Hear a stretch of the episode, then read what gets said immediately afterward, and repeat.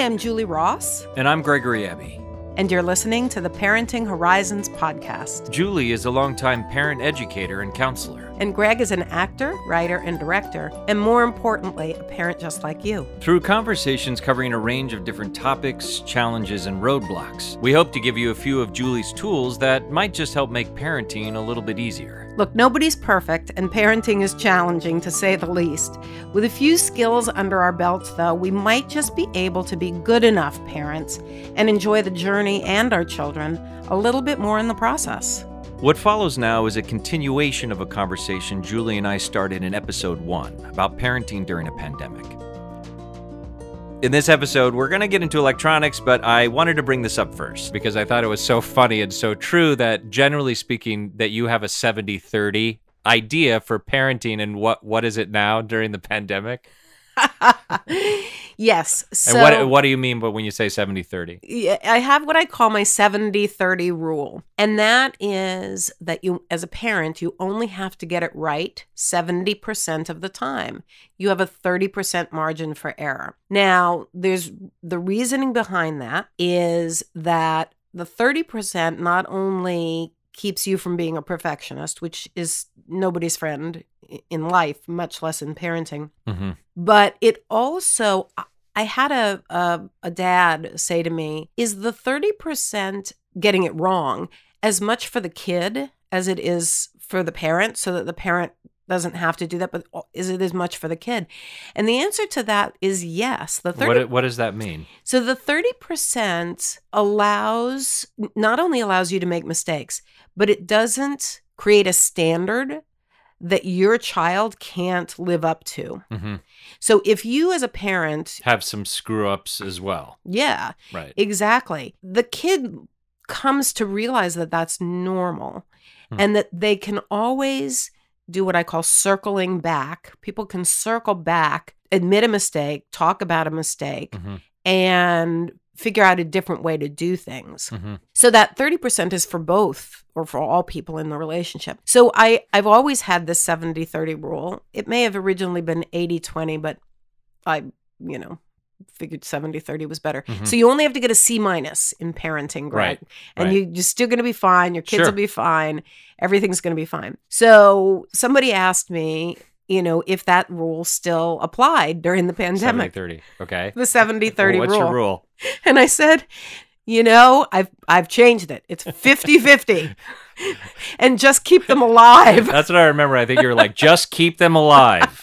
Exactly. Just keep them alive, especially at the beginning when, and even now when it's yeah. so crazy.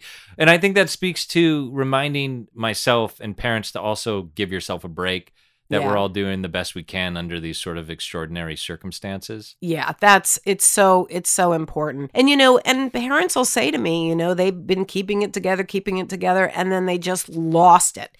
And this past two weeks, I think that I've, I've heard a lot more, more about, yeah, parent, parents losing it, you know, and I think it's because we're going into a third wave. We're looking at a, at a cold winter, winter where being outdoors, unless you're in certain parts of the country, is not going to be uh, appropriate or or mm-hmm. doable. So I am seeing parents losing it a, a little bit more. And and forgive yourself. Chalk it up to the thirty percent or the fifty percent that you're allowed during this period of time. That doesn't mean ignore it. That mm. doesn't mean don't atone for it. Right. If you don't lose don't it. You said circle back. And it, it made me think when we when we were talking about in the first episode, uh, leading with empathy, and ideally you're coming to these situations and leading with em- empathy, empathy, and making sure hopefully that the kid is heard. And what about in the moments where you can't do that? What if things are getting out of hand, which they often do, and suddenly you're both yelling at each other? That's a circle back. I mean, I guess it's healthy probably to take a break, right? Because right. we've all been in those arguments, whether it's with our spouse or a friend or a a coworker or whatever, that get out of hand. Suddenly you're just slinging arrows, trying to hurt each other. You step away. What do you do? Yeah, you definitely step away. Um, I, I have a pause button that I ask parents to use called Zippy the Lippy. Hmm. So that just means don't say or do anything in that moment until you have a chance to think about it. And sometimes that means physically walking away. Mm-hmm. I had a dad say that what he does, this was years ago, but what he does when he finds himself really upset, you know, at, at his kids, that he goes and takes a shower. And I said, well, that's, that, you know, that's great. Whatever works. But what happens if you're not where there's a shower? How do you do that? And he said, I take a mental shower. Ah. And I thought, that's good. You know, if you walk yourself through the steps of that, of taking a mental shower, what would it look like? You know, you go, you get the shampoo, you get, the, and you take this mental shower, and the length of time that it would take you to do that is about the amount of time that you need for your feelings to come back down. Another thing that I tell parents to do is drink five glasses of water. Hmm. Wow. That's a lot of water. Yeah. But it's not as much as you need during a day. Sure. And so it has a health benefit to it, but it also keeps your mouth and your hands busy. Right. For long when, enough. When things get out of hand. When things are out of hand for, for long enough where you can calm down and your kid can calm down and you can think it through. And c- can you talk about, like, let's say it's gone awry and you're going to come back. Will you just repeat it? Because I think it's so important. You mentioned this in the first episode, this idea that it's redemptive to come back. And what was the quote? Yeah. So in the, the thing that's redemptive is listening, mm. that when people are listened to, there's an alternating current between them. The process of listening recreates both the speaker and the listener. And that's why once you've calmed down, you're not going to be able to listen if you're upset. There's mm-hmm. just no way, because you're going to be thinking of what you want to say and making your point. But if you come back and then use a, a strategy, and there's three specific strategies in listening, okay. in listening with heart. One is saying, tell me more. Just tell me more. This was very fragile. This felt very angry. Tell me more. I'm just going to listen, right? That's one way to... That to, you've come back to the child that, to sort of revisit this, whatever the event is. Yeah, that you've circled conflict. Back. Another way to do the same thing, this same listening, is to look at and pay attention to what your child's body language is. Mm-hmm. Because if we break communication down into three components... If we break it down into body language, which includes facial expression, mm-hmm. tone of voice, and words, we come out with percentages about how important each of those things are in what we are communicating to another person. Body language is fifty-five percent of how we communicate. Tone of voice is thirty-eight percent of how we communicate. And words are seven percent. So when I hear a parent say, well, my kid doesn't communicate with me, they have body language. Right. fifty-five percent at least is communicating with you. So when the listening, what the listening process looks like with those facts in mind is that you can go back and acknowledge how your child is feeling mm-hmm. or how they felt. You know, boy, this was a, you know, we were both a little out of control there, or I can see you're still angry. I can see you're still... you know, feeling upset. Mm-hmm. Tell me more. So that validation is part of the listening process. And then the third way is very simplistic and sounds probably at first blush kind of crazy. But if you repeat back what another person just said, sure. they feel listened to. Mm-hmm. So your kid is like, you know, I just I can't believe so such and such happened. Mm, you can't believe such and such happened. And parents will say, oh, they're going to catch on to that. They don't. Mm. Remarkably so, because it's so, it feels so good to know that someone else heard what you just said. So it is this process of circling back, waiting enough time for the feelings to come back down, mm-hmm. for everybody to be in a, in a much more thoughtful, clear-headed kind of zone, and then go back and, and approach with empathy. Figure out what's going on for them, and and then you you have the opportunity. You can have the opportunity to say, you know, well, I felt, you know, disregarded, or I sure. felt, you know, but you don't have to give attacked. Up your your side of it. It's just about right. making sure both people get a chance to sort of express what they want to express, right? And and letting the other person go first. Right. Let's talk about electronics. Okay. So obviously it's been a big part of this pandemic with the Netflix and the phones and the computers. Part of it's denial, which is healthy. As you've said, there's got to be some of that. I know that's something we've struggled with with our own kids, like how to put some boundaries on it. So do you have any general rules? What have you been, ta- I, are you hearing that a lot by parents? Like, I'm worried that there, there's too much. Video games is a big one. You know, I don't have a y- young son anymore, so, but that was a big part. I hear it a lot of parents uh, talk about their kids playing hours and hours and hours of video games. Now there's also a part of that where they, there's sounds like there's a huge social component to that, right? right? So mm-hmm. do you, have you had any general rules? And is this something you've been hearing about? It's it's definitely something I've been hearing about uh, on a daily basis. You know, the the rules, so to speak, I think need to be are probably going to be a little different for every family, depending upon your child's developmental stage, depending upon what other things they're doing. So what I really recommend to parents to kind of suss out what's okay and what's not okay is to create a kind of a pie chart. Mm-hmm. So, because not all electronics are c- created equal. Okay. Kids obviously are using electronics to do schoolwork. Right, that right. shouldn't be counted as electronics. It just shouldn't be mm-hmm. because they have to, mm-hmm. right? So that portion of the pie is going to be s- schoolwork. And it doesn't count for the electronics use. Sometimes kids are using electronics for social purposes. Right, they're FaceTiming. My daughter is now in the mode of, with four or five of her friends where she's on for hours with them, but she's deriving like a ton of joy from it. I can tell it's her connection because they're not able to go into school as much, obviously. So it seems like that would be something you might not even count as electronic use so much, would you? I mean, you would, but it's it's this is for her specifically in that instance, like. It's she's deriving so much joy and she's having some social interaction. Oh, absolutely. I wouldn't count it as electronics use. I would mm-hmm. count it as social. Mm-hmm. Because if you think about, you know, in a in a school day when they're in a school environment, um, non-pandemic times, right? A lot of that day is social. Mm-hmm. And so because they're going through the hallways, they're meeting each other.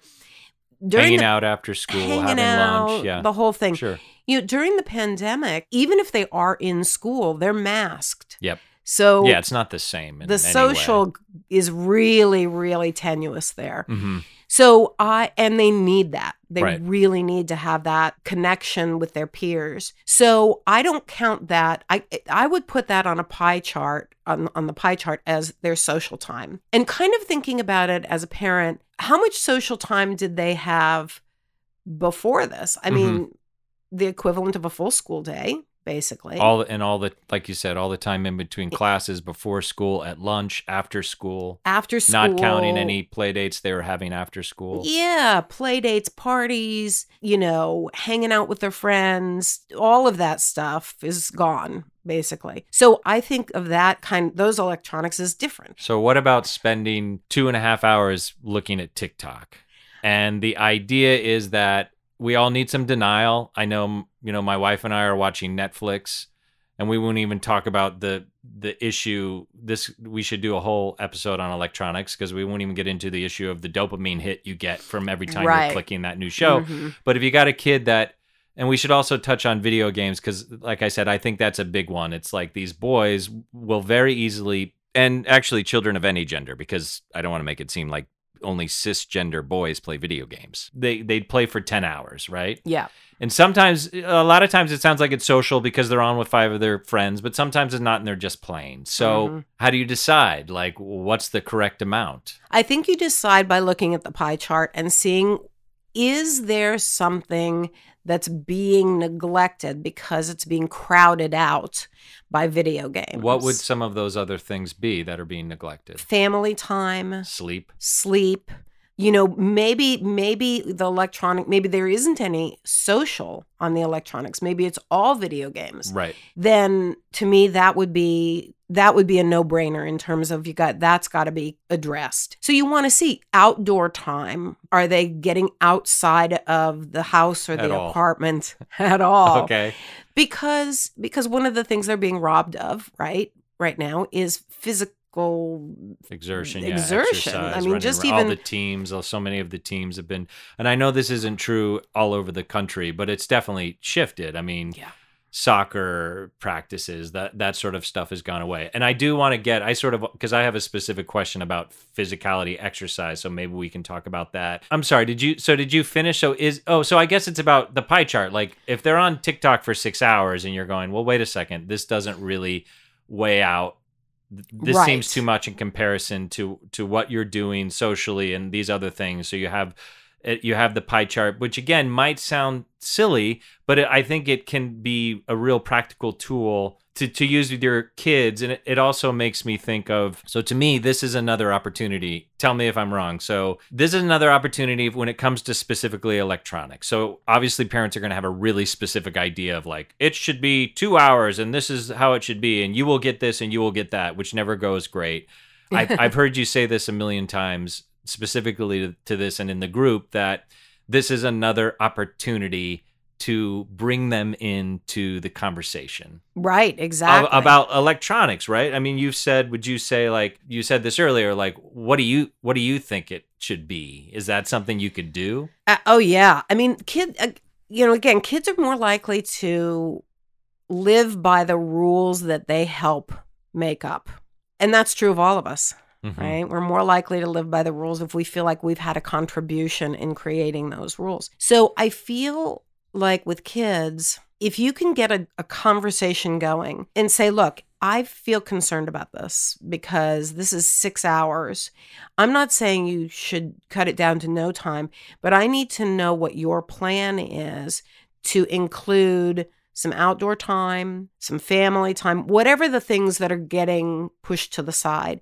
And part of it, Greg, could be even that they are spending their time in school, but not, maybe their grades are going down mm-hmm. or they're not being attentive to it, or they're sleeping through a class or whatever. And those to me would also be red flags mm-hmm. that the screen time or the video gaming or whatever it is, is overtaking part of the pie chart that should be devoted to school. And is the idea, it doesn't sound like this, but the idea isn't that you somehow lose your agency as a parent just because you're bringing them into the the conversation. So you can say like, this is going to change, it, but right? So you're still, because I'm, you know, I, I wonder if parents are like, well, no, I, I, I have to say what it is. It's it, you don't use, lose your, it's okay to, to to draw a bottom line. Like, listen, this is an issue. I feel like this is an issue. It definitely has to shift. It can't go on this way. How do you think? Is that right? Yeah. Yeah. I mean, I think I think the big concern, interestingly enough, with pulling a kid into a, a conversation is a, a similar concern that parents have when they express empathy or validate a child's feelings, in that parents are afraid that they're condoning whatever the behavior is, whether they're being empathetic and saying, I hear that you're angry that I wouldn't let you have an ice cream cone, right? They feel like that's condoning and saying somehow to the child, I'm going to let you have an ice cream cone. Same thing with the electronics. I feel, con- you know, I want your input on this. They're worried that they are going to, that, that the message to the child is that the kid is going to get their way. And it's really separate things. We're really talking about allowing expression of ideas, feelings, values, and still holding strong to our own ideas, feelings, and values, and our own role as the parent or the leader in the family. Because at the end of the day, as parents, we can shut it all down if if we need to, right? Mm-hmm. I mean, we can. I don't recommend it with tweens and teens, but at the end of the day, we still control the wireless and we still control the devices and we still, you know, can remove them. So knowing that is going to be important when you're allowing your child to express what they want. I think a lot of parents approach parenting, and especially as the kids get older, maybe, as a battle that mm-hmm. has to be won. Mm-hmm. I'm going to win mm. over my child. And the problem is that it it's not a battle, it's a relationship. So it has to be approached with a win-win philosophy. We may not get exactly what we each want, mm. but we can get something and meet in the middle. And you're just going to get further down the road, right?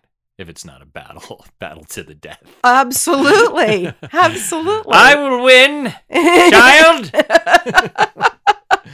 Yeah, that one never seems to go. It never right. seems I mean, to go I mean, it might well. go well in the moment, but the repercussions of that are never Well, great. And you know, especially because kids are so clever. Hmm. I mean, they find ways around everything. Well, you even mentioned at some point that the idea is if, if you allow them to say, like, what do you think? That they can actually, like, what what would your parameters or rules be? That's sometimes they often can be even stricter than what you would do. If you some if you suddenly give them the power to say, how would you handle this? So listen, we have to shift electronics. Is there's it's just too much. Um, we need to shift it. What do you think?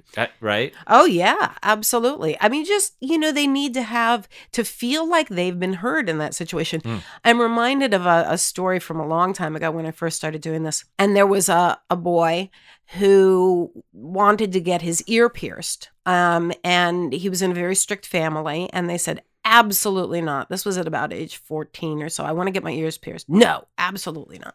It was a boy. No, just a boy. Okay. They absolutely not. Homophobia. and uh Oh, that's what was going on with the parents. Oh yeah. Okay. Exactly. Okay. Because the girls were allowed to have piercings. Okay, all right. You know, he kept bringing it up and bringing it up, and he was shut down every time. No discussion, no, you know, tell us more about this. What's attractive to you about this? You know, having a pierced ear, what are you thinking about with regard to that? Nothing. And then he turned sixteen, got his driver's license, and had a little disposable cash. And so he left the house one day and came home with a full arm tattoo. Oh, wow. So, so I guess that backfired, that laying down the law. Definitely, it definitely backfired. I'm, and I'm, I imagine you've heard that kind of story many times. When parents oh. are that severe about a lockdown, you mean? Yeah. I mean, it doesn't mean you can't do that. You know, still draw a line. It doesn't oh, mean, I right. mean, I think that's what you keep saying is like, even if we have a conversation about this earring and you feel strongly like, hey, I am not allowing you to do this, but allowing them to participate in it. And I want to touch on this idea because you talk about this idea a lot, and maybe this relates to this and it relates to electronics. Is it the collaboration and re- reciprocity? Reciprocity and, and collaboration. collaboration. So is that something? Yeah. Is that what's going on here maybe with electronics? Yeah, sure. So reciprocity and collaboration is based on the idea that everybody in a relationship has valid needs. And if you want to think about it like one person is an extrovert and one person is an introvert, those are valid personality types. An introvert needs time alone to replenish their battery, so to speak, and an extrovert needs time with others to replenish their battery. So reciprocity means acknowledging that the other person has that and that it's a valid need. Now, the way it plays out with kids is that, um, and specifically, let me just address tweens and teens. Yeah, I was going to say, I think we can talk about Yeah, the difference, because obviously collaboration and reciprocity is different with a four-year-old than a sixteen-year-old. Right. Right? Right. Okay. And I would go so far as to say that it's really, reciprocity and collaboration is really a technique or style that should be utilized primarily in the tween and teen years. Okay. Because younger children need a firm sense of the boundaries. Mm-hmm. It doesn't mean that you don't acknowledge their feelings about those boundaries. I know, honey, it's really hard that I won't let you have ice cream five times a day, mm. right? And the answer is still no. But and you can have ice cream tomorrow once, right? So it's more about acknowledge when they're younger, acknowledging their feelings and restating the boundary and staying firm about that. But when they get to be tweens and teens, what happens is that their developmental stage shifts and their needs become different to accommodate their growing up and mm-hmm. to accommodate them ultimately being on their own. And the two specific needs that tweens and teens have are the need to be independent from your parents mm-hmm.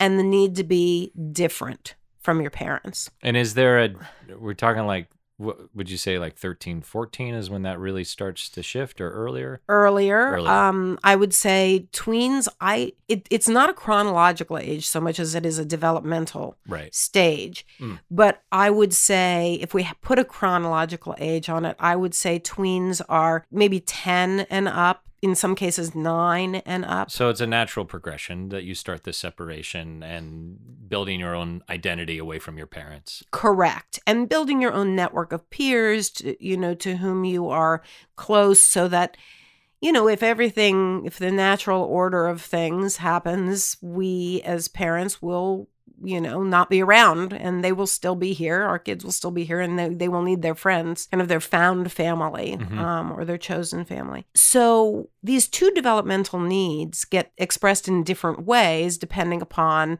what's going on in the kid's life. So I think electronics are one way that kids express the need to be independent from their parents, and especially during the pandemic, when independence, physical independence, has really been curtailed. Mm-hmm. They, you know, they, they're stuck at home, even up to, through college age. I mean, there's a lot of college kids who are stuck at home mm-hmm.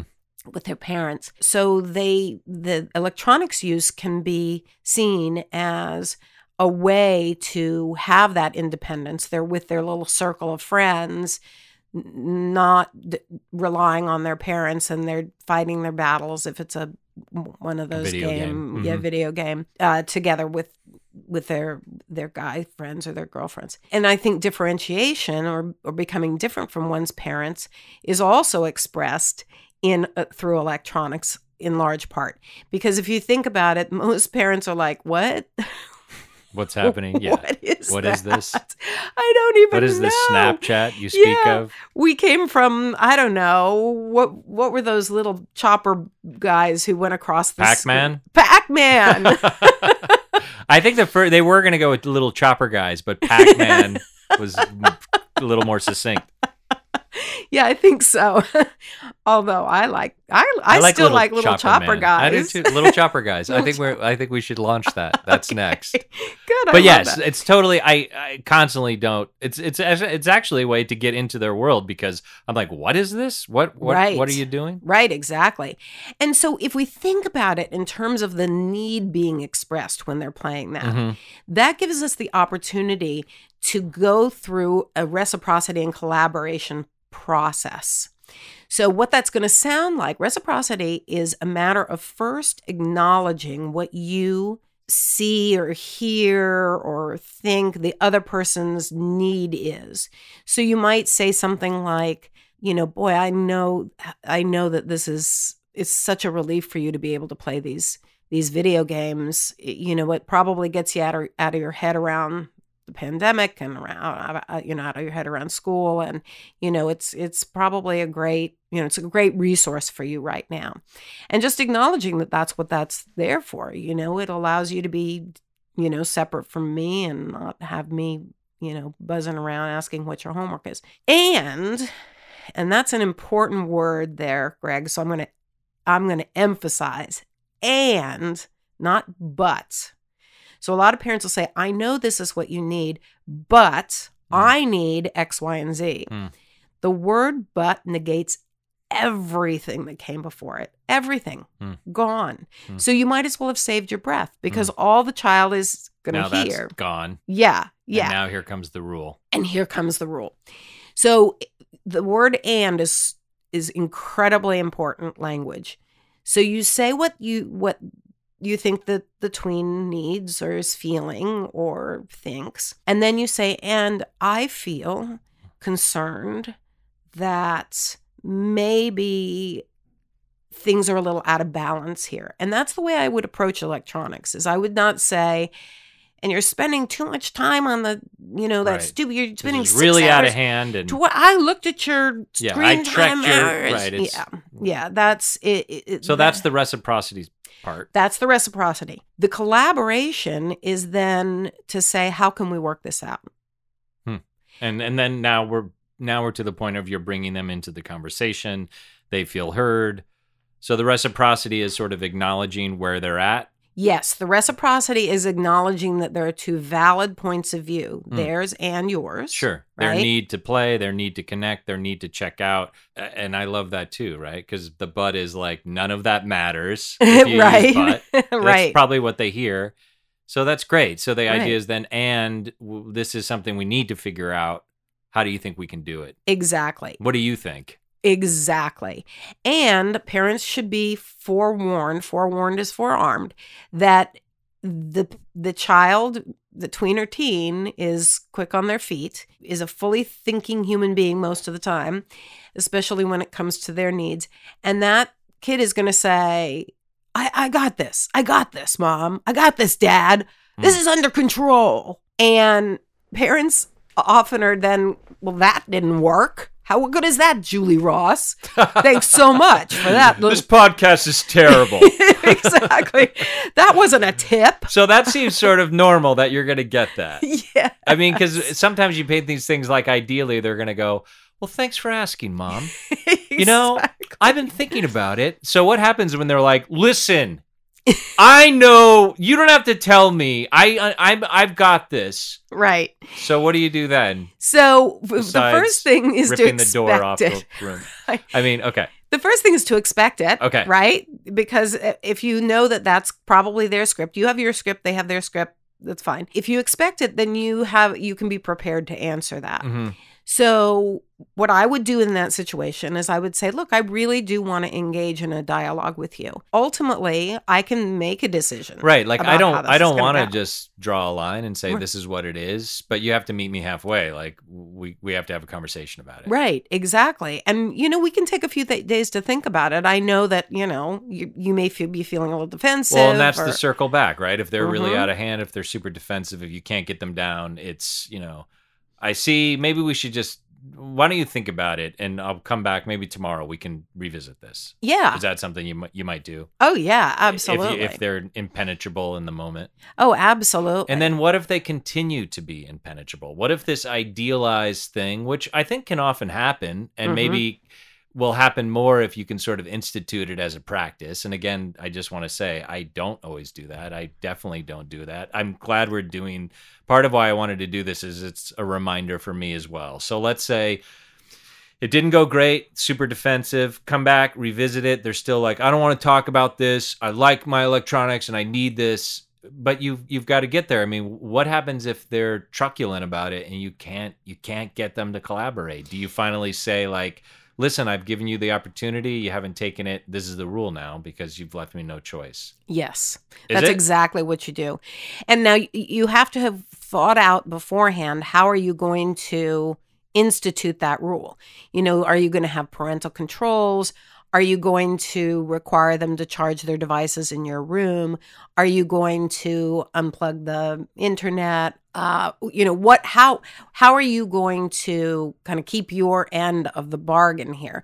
Because if you get to that point, and, and it's possible, it's not only possible, it's probably likely, because mm. kids aren't, they're not going to necessarily begin to see their parents in a different light if parents start behaving differently, mm-hmm. behaving in this way rather than it's my way or the highway, you know, they'll kind of... I mean, it's going to be a shift. If this is a new technique you're coming with or new ideas, it might take a little time for them to get on board with what's happening. Sure, because they're going to be suspicious. Mm-hmm. I mean, why why wouldn't they think, oh, this is just a new tactic to get, you know, for Dad to get his way here, right? Mm-hmm. So it takes time. I mean, parents need to look at this process as planting seeds. Needs, not as as a, a you know full-blown solution in a nanosecond.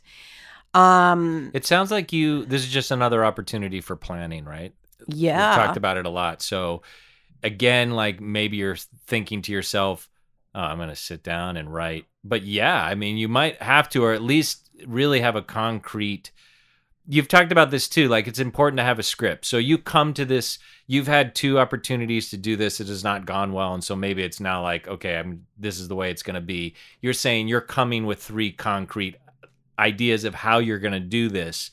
But like with any good, I mean, this is a good actor too. You're going to memorize that script, but ideally in the moment when you're on stage or on the film set, you're then in, you're in touch with that other actor, you're in touch with the child, um, you're in tuned, I think is the better word. Right. So the idea is like you have your script, you come with that script, but you need to be in tune to what to what's happening in the moment. Right. I- exactly. And it, look, it takes practice. I'm not I'm not saying, oh, this is a magic wand that you're going to be able to wave. Mm-hmm. It's like going to the gym and lifting weights. You're not going to go into the gym and lift five hundred pounds. You're going to go into the gym and lift three. Mm-hmm. And, and over time, you develop this. And it takes time to shift a relationship too, particularly if you have approached parenting as a, in a controlling way, that you're there to control your child. So this shift towards relationship and towards really influencing them as opposed to controlling them is going to be, you know, it's going to be likely be long. What I would say as well is that when, because you, you do have to make sure that you can follow through on whatever you say at the end, if they're being, it can't be too extreme so much that you can't do it. What you bring, Correct. what you bring in terms of a consequence has got to be something. It's like you said, you can't be like, well, then you've lost your laptop. And he's like, I can't go to school. If Ex- take that. Exactly. Exactly. So you need to be clear on what, what are you giving them to bump up against so that they are more likely to choose conversation where they may get some of what they want, mm-hmm. versus you going back to that controlling approach, which you probably had when they were younger, because mm-hmm. you could pick them up and put them in their their little corner. Right, their, and they'd listen and be like, know, sure. Or their portable containment unit, the, right. the stroller, right? That, those days are gone. No, they're gone. They're gone. So you do need to know what you can do. What, you know, is it is it a an I T fix? You know, do you need to, some information on technology and how to shut them off if, if that ne- needs to happen? Mm-hmm. You know, is it a physical approach where you can, don't get into a tussle with them? I don't mean but that. But that you might can... have to take the phone. The phone lives somewhere else. The computer comes yeah. out of the room at a certain time. I mean, I think parents can maybe set some of those parameters anyway, but that's that's part of the idea. Yeah, exactly. So why don't we why don't we finish up with this one? Because I think a lot of parents are struggling with it with their kids. This came up in our group a bunch last night. One mom in particular was talking about, because of the pandemic and kids are going back to school, parents are trying to navigate sleepovers and whether kids can hang out together. And how do you approach that? I mean, mm. I feel like from my own experience, it's really about, I mean, this all comes back to sort of listening, but that you really have to engage with the other family because everyone has an idea. We have some some fr- family friends that are super, super strict, some that are pretty loose, and then some in the middle. You know, we're we're kind of trying to follow the basic guidelines, which is no, you know, social distance, masks, and you're not in big groups. How do you navigate that? Mm. How do you navigate that? Well, you know, it's about risk assessment for yourself. You know, what what are you okay with? And the reality is that that risk assessment that you're doing, that kind of risk-benefit analysis, is probably going to be daily almost. Because so, this shifts from day to day too. Right. So you've already probably said, okay, I'm okay with my kids going to school part-time. I feel like the risk is low compared to the benefit that they have from that. You've probably already said, okay, they can go out, you know, uh, together with one friend out in the backyard, mm-hmm. or they can go out to, you know, a coffee shop outdoors mm-hmm. or whatever. Mm-hmm. So you've probably already loosened, parents have probably already loosened the boundaries a little bit, g- well, given the numbers wherever they are. And it sounds like you have to get clear with your husband or wife too, where you're at first, right? Before yeah. you go out. How do we... Where are we? Where are we with this? Right, exactly. And part of that's going to be dependent upon whether you have a compromised person in the household. Sure. You know, if if there's an underlying condition or if there's a grandparent living, you know, in the same house or or being a part-time caregiver for your kids, you, you want to make sure you're going to have a tighter boundaries than, mm-hmm. than other parents are. You know, I think where parents need to land is doing their due diligence with regard to what are the numbers, well, right? What's the science? Yeah. Here, you know, what's the science? We got to pay attention to the science. And, and depending, like you said, where, you, what state you're in, like what's going on. Precisely. Yeah. Because New York right now, where we are, is the numbers are pretty good. Yeah. Low. And pretty low. And we're, mm-hmm. so it, you know, mo- more, more, more people are feeling like, oh, I can, I can go out to that, you know, to go get a coffee with my friends, mm-hmm. and then walk around on the streets, mm-hmm. with that coffee. Which requires that you don't wear a mask, by, by, by the way, because you can't drink coffee with sure. a mask on. Well, I mean, you can. I've seen people do it, but it's wow. not easy. Yeah. I um, want to see that party trick. That must be interesting. It involves a straw oh, oh, that yes. goes into I, the coffee I guess you're right. and up yeah. through. That's yeah. not that. Okay, sure. But uh, so it depends on what the numbers are, but it also depends on, to a great degree, parents need to follow the rules. Mm-hmm. So if your child has been contact traced back to someone who has had COVID, mm-hmm. and been told by the school that your your child has to quarantine for fourteen days, they have to quarantine for fourteen days. Right.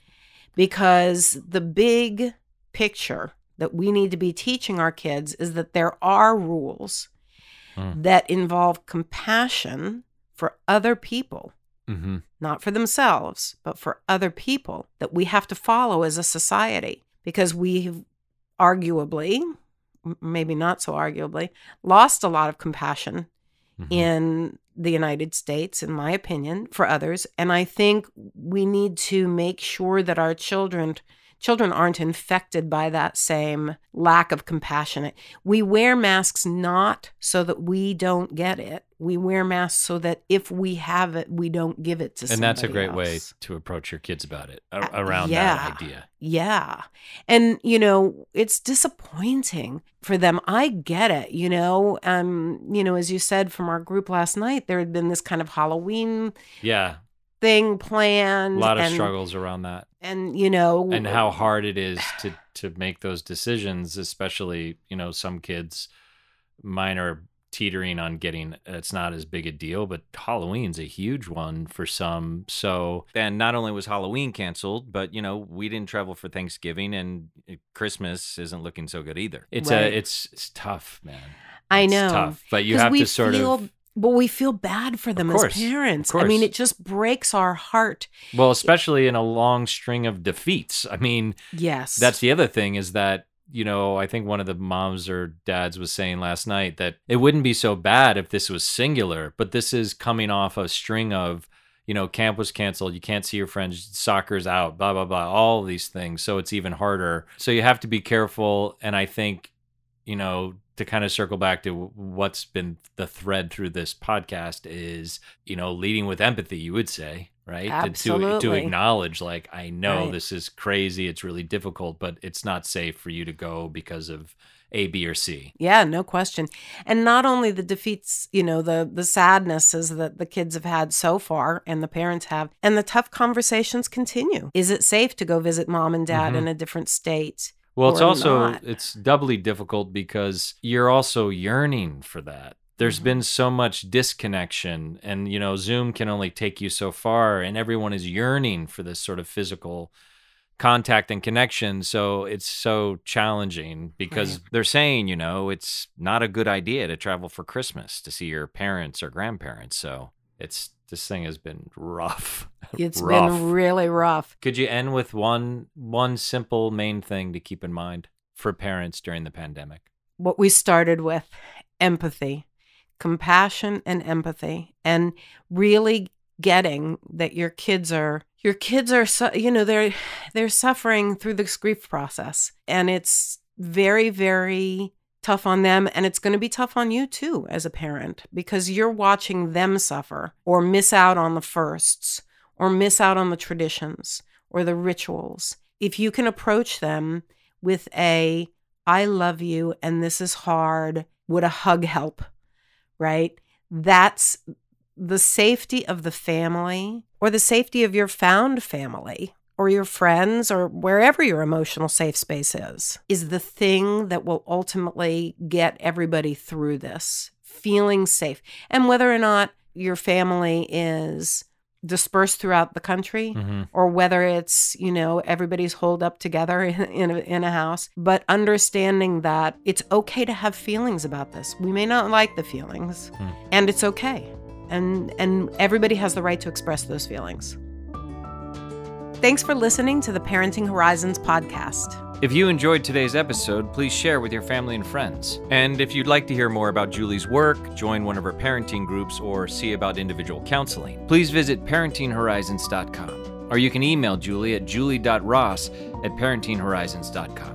See you next time.